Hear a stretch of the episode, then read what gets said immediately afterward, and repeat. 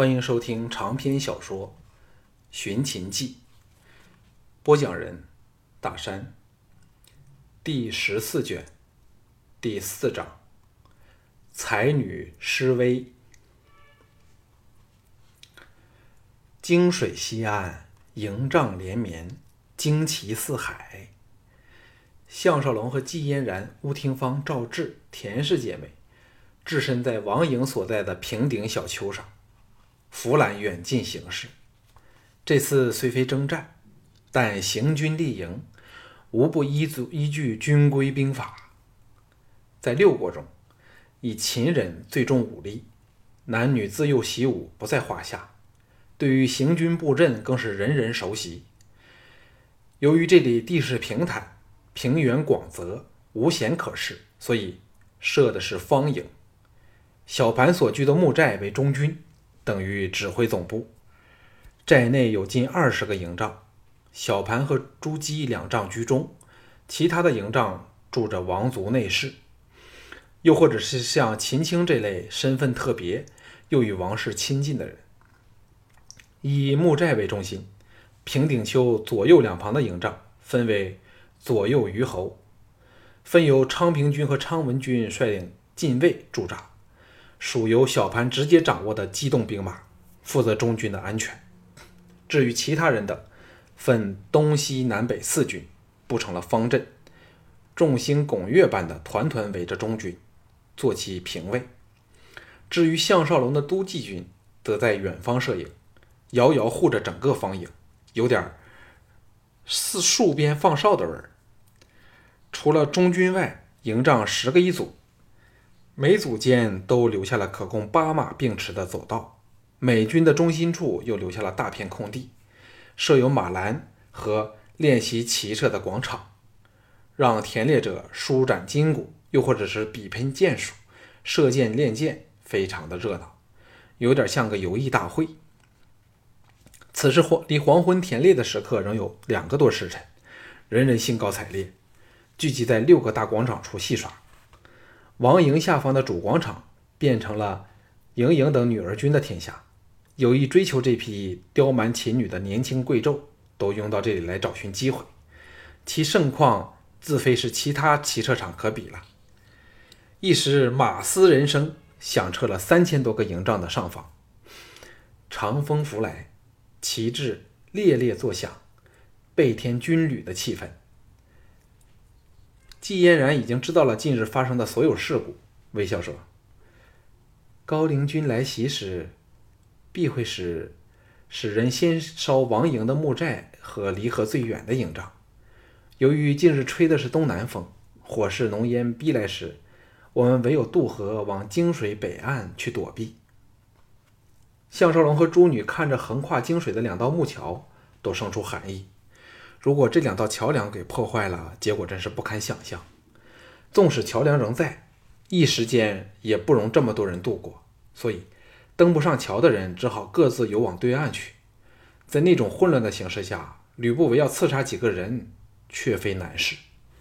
可以预想到，到时管仲爷会大发神威，镇定从容地护着朱姬和小潘从桥上撤走，而项少龙则是毒发身亡。事后，管仲爷爷还立下大功，莫傲这条毒计却是无懈可击呀。值此春雨绵绵的时节，放火非是易事，但高陵君乃是内奸，其营帐正是在王营下东南方的一处营帐内，弄点手脚乃是轻而易举的事儿，所以此法确实可行。尤其是那时正值田猎的重头戏登场，大部分人。都到西首山去晚猎，防备之心最弱，乃是偷营的最佳时刻。如果昌平君兄弟都被干掉了，可能禁卫军的指挥权也会被吕不韦抢了过去。项少龙吁出一口凉气说：“燕然真厉害，一眼就看穿了高陵军的策略。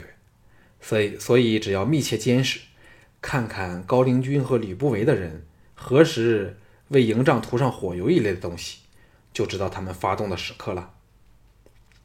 季嫣然得到夫婿的赞赏，喜滋滋的以甜笑回赠。蹄声响起，昌文君拍马而至，嚷道：“我们到下面的骑射场去凑凑热闹啊！朱女回头往他望去，这个家伙正狠狠地瞪着季嫣然和朱女，露出了倾慕迷醉的神色，并欣然说：“诸位嫂子福安！哎，我对少龙真是嫉妒的，差点要了我的小命哦。”吴廷芳听得扑哧娇笑，露出了比鲜花更艳丽的笑容，说：“昌文君忙完了吗？”昌文君装出个忙得透不过气来的表情，说：“太后和储君刚刚安顿好了，秦太傅被太后召了去说话，主小将来通知各位嫂子。”项少龙打了个哈欠，说：“你去凑热闹吧，我想回营好好睡上一觉。”昌文君哈哈一笑，策马从项少龙和季嫣然之间穿了过去，探手牵着项少龙的马缰，硬扯着他奔下坡去，招呼朱女说：“我们玩耍去喽！”朱女看到项少龙被扯下去的无奈表情，娇笑连连中，策马追去。嗖的一声，三支劲箭连珠并发，正中三百步外箭靶红心处，围观的近千男女。爆出了一阵喝彩声。射箭的盈盈得意洋洋的环视全场，娇斥说：“下一个轮到谁呀？”众男都是跃跃欲试，但珠玉在前，假如不慎失手，就要当场出丑了。一时间没有人敢应他。管仲爷哈哈笑道：“我们女儿军的女儿军的首席射手神箭一出，谁还敢来献丑啊？”盈盈得他赞赏，忙飞了他一个媚眼儿，看得朱公子心生妒意，却更是没有人敢行险一试了。项少龙刚下马，看到盈盈剑法如此厉害，倒吸了一口凉气。要射中红心，他自问可以办到，但三箭连珠发射就没有把握了。难怪盈盈如此自负了。众女儿军看到项少龙，都露出了不屑的表情。可是看到季嫣然，却无不露出了既羡慕又嫉妒的神色。陆丹儿排众而出，嚷说：“向统领的伤好了吗？听说你挡箭的箭术天下无双，不知射箭的功夫又如何呢？”近千道目光立即落到项少龙身上，然后移到他身旁的季嫣然身上。金嫣然当然知道项少龙的剑法不是其所长，更明白秦人重武。假若项少龙脱伤不出，对他的形象大有损害。一声娇笑，解下外袍，露出了内裹素白的紧身劲装，轻举玉步来到场心处，以他比仙籁还好听的声音说：“先让嫣然试试好吗？”他那种慵慵懒懒，像是不把任何事物放在心上，偏又是卓越动人的风姿，不论是男女，都被他给勾出了魂魄来。语毕，呆看着他玲珑浮凸、优美曼妙至无可挑剔的体态的朱楠，这才懂得欢呼喝彩。盈盈狠狠地瞪了季嫣然两眼，才有点不忿地把强弓递给季嫣然。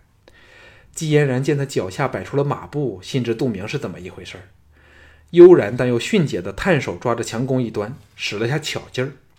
盈盈尚未有机会发力时，强弓已经落到了这个美丽的、令他自愧不如的才女手上。这一次，连管仲爷都露出了惊异之色。项少龙身旁的常文君低声说：“煞煞我妹子的傲气也好。”盈盈想不到季嫣然会看破自己的阴谋，失措的退到了陆丹儿身旁。在场的都记军内奔出了两个人来，荣幸的向季嫣然奉上长剑。季嫣然仍是那副若无其事、漫不经心的俏美模样，嘴角挂着一副可迷倒天下众生的笑意，背着三背着三百步外的箭靶，接过了三支长剑，夹在了指缝处。全场寂静无声。倏的，季嫣然旋风般的转过郊区，在众人瞠目结舌下，三支劲箭连珠并发，一支接一支，像箭靶流星逐月般的电射而去。发第一箭时，他仍是背着箭靶，只是反手劲射；到第三箭时，才变成正面对着。嘟的一声，第一支箭命中了红心，接着两支箭都分别命中前一箭的尾端，神乎其技，令人不敢相信自己的眼睛。顿时把盈盈的剑技给比了下去，全场立时彩声雷动，久久不歇。姬嫣然心恨盈盈和陆丹儿等欺负夫君，眼角也不看他们，向众观者施礼后凯旋而归。项少龙却知道这个仇越结越深了。此时有禁卫来报，楚军要召见项少龙。进入木寨的大闸时，一队女将策马从后方驰来。带头的赫然是吕娘荣，其他的都是他的贴身女卫。吕娘荣看到他时，神情复杂，小嘴骄傲地翘了起来，故意加鞭，旋风般的从项少龙身旁进去了。项少龙不由对他生出了鄙夷之心。此女明知自己吞了毒丸，仍对自己没有丝毫同情之心，可知道虎父无犬女，他也好不到哪里去。哼！晚些他就会知道滋味了。主营前的空地处传来了开气扬声的斥喝声，原来小盘在射箭。吕不韦、徐仙、陆公、昌平君等一众大臣将领，则在旁助威喝彩。李斯见他到来，移到他身旁说：“是时候了。”他正在担心小盘说不定真是吕不韦的儿子，那就糟透了。项少龙挤到站在后方的陆公和徐仙身旁，摸出了取血的针，向两人打了个眼色。两个人的呼吸立即凝重起来。小盘这个时候射了十多箭，有四支正中红心，其他都落在了红心附近，已经超出他平日的水准了。难怪群臣喝彩。其实只要他射中箭靶，个人已经非常高兴了。王奔向他奉上另一支箭时，小盘见到了项少龙，转身举着大弓，兴奋地走过来，欣然说：“太傅，寡人的成绩还不错吧？”项少龙知道他给自己制造取血的机会，智礼说：“若楚军多用点手，少用点眼，成绩当然会更好。”小盘哑然说。射箭最讲究眼力，多用点手又是什么意思呢？这时不但小盘不解，其他人都不明白项少龙在说什么，注意力集中到到他了身上去。吕不韦身旁的吕娘荣和莫傲都狠狠地盯着他。项少龙恭敬地请小盘转过身去，借着纠正他的姿势，把针尖轻轻地在他颈侧的血管刺了下去。由于小盘运动后血气运行。一股鲜血立时涌出，流进了真伪的小囊去。由于他身后是徐仙、陆公和昌平君三个人，看的是一清二楚，其他人却是看不到。小盘哎了一声，往后镜摸去，故意说：“有蚊子。”项少龙反手把针塞入徐仙手里，说：“楚军莫要分心，射箭之道，手眼固需配合，但……”以手瞄却胜过以眼瞄，这是由于眼看到目标后，还要通知自己的心，再由心去指挥手，隔了多重。但如果用手去瞄准的话，便少了这个重重的阻隔。看，随手拔出了五根飞针，闪电般的往二百步外的箭靶掷去。众人哪想得到他是掷针而非而非是射箭呢？岂敢愕然时。五支飞针一排的钉在了箭靶上，中间的一根中红心，针与针之间的间隔都是一寸，分毫无误。这个结果连项少龙也没有梦想过。他的飞针绝技虽然著名，但个人都是首次目睹。只看他能在二百步的距离达到如此神乎其技的准绳，就可知道他不但手劲儿惊人，还定是有独特的手法。否则休想办到。吕不韦父女和莫傲同时露出了骇然之色。这时众人才懂得喝彩叫好。吕不韦和莫傲对视一笑，显然是想起了命项少龙命不久矣，无论如何厉害都不用担心了。王奔兴高采烈地想去拔回飞针，好送回给项少龙。小盘见状，喝止说：“让飞针留在靶上，寡人要带回宫内做个纪念。这三天就让他们像现在那样好了。”小盘露出了崇慕之色，说：“难怪太傅的飞针如此既快且准，原来是用手的感觉去治。”项少龙成了都记统领，可是仍是直兼太傅，故可以教导小盘这个储君。项少龙暗查吕不韦和莫傲时，也留心吕娘荣，只见他眼内的惊异之色久久不退，显然被自己这一时忘我下。露出了漂亮一手，所震撼了。坦白的说，如果要蓄意而为再治一次，他反而无没有把握了。说真的，他平时练针时也是用眼去瞄准，只是刚才才是用手去瞄的。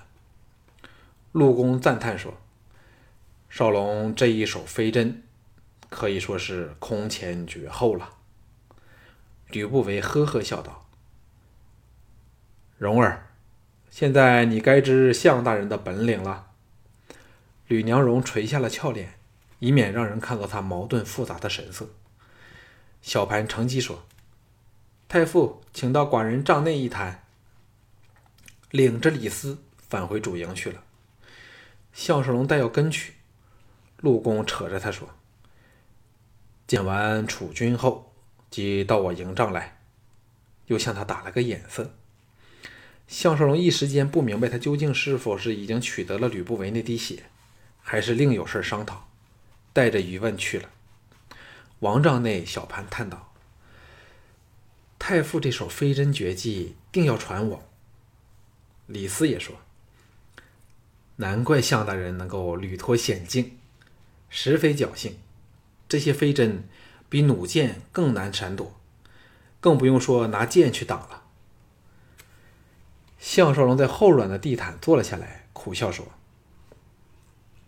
楚军和李大人不用夸奖我，昨晚我刚从鬼门关打了一个转回来，那却全靠侥幸了。”小盘哑然追问下，项少龙把昨晚的事说了出来。小盘听到高陵君谋反的事和吕不韦的阴谋，勃然大怒说：“这两个人的胆子，一个比一个大，是寡人到底如何物？”李斯忙说：“楚军息怒，项大人对此事必有妥善应付之法。”小盘望向项少龙，后者点头说：“既知道高陵军叛党袭营的时间，我自可调动兵马，将他们一网打尽，叫他们全无用武之余地。而营地这边，微臣希望楚军能够亲自挂帅，调军遣将，一方面。”把高陵军的人全体成擒，另一方面则把吕不韦治个服帖，露上一手。那以后还有人敢不把楚军放在眼内吗？这番话可以说正对小盘这个未来秦始皇的胃口。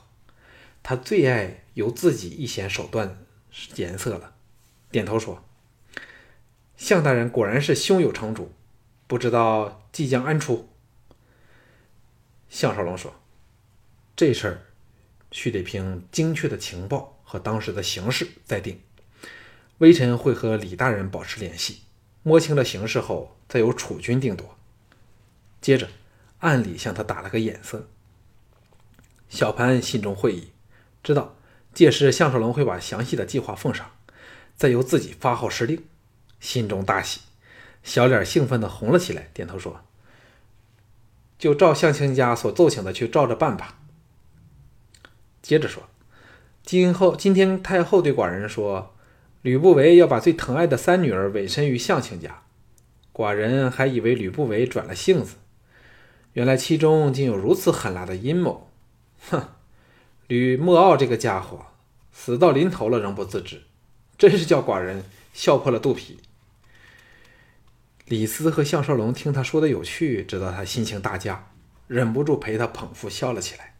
此时门卫报上，嫪毐求见，三个人忙收纸笑声，看着嫪毐进来跪禀说：“太后有请储君。”小盘的眼中射出了鄙夷之色，说：“知道了，内侍长请回，寡人立即就来。”嫪毐退出帐外后，小盘压低声音说：“相卿家是否准备迎娶吕不韦的宝贝女儿呢？”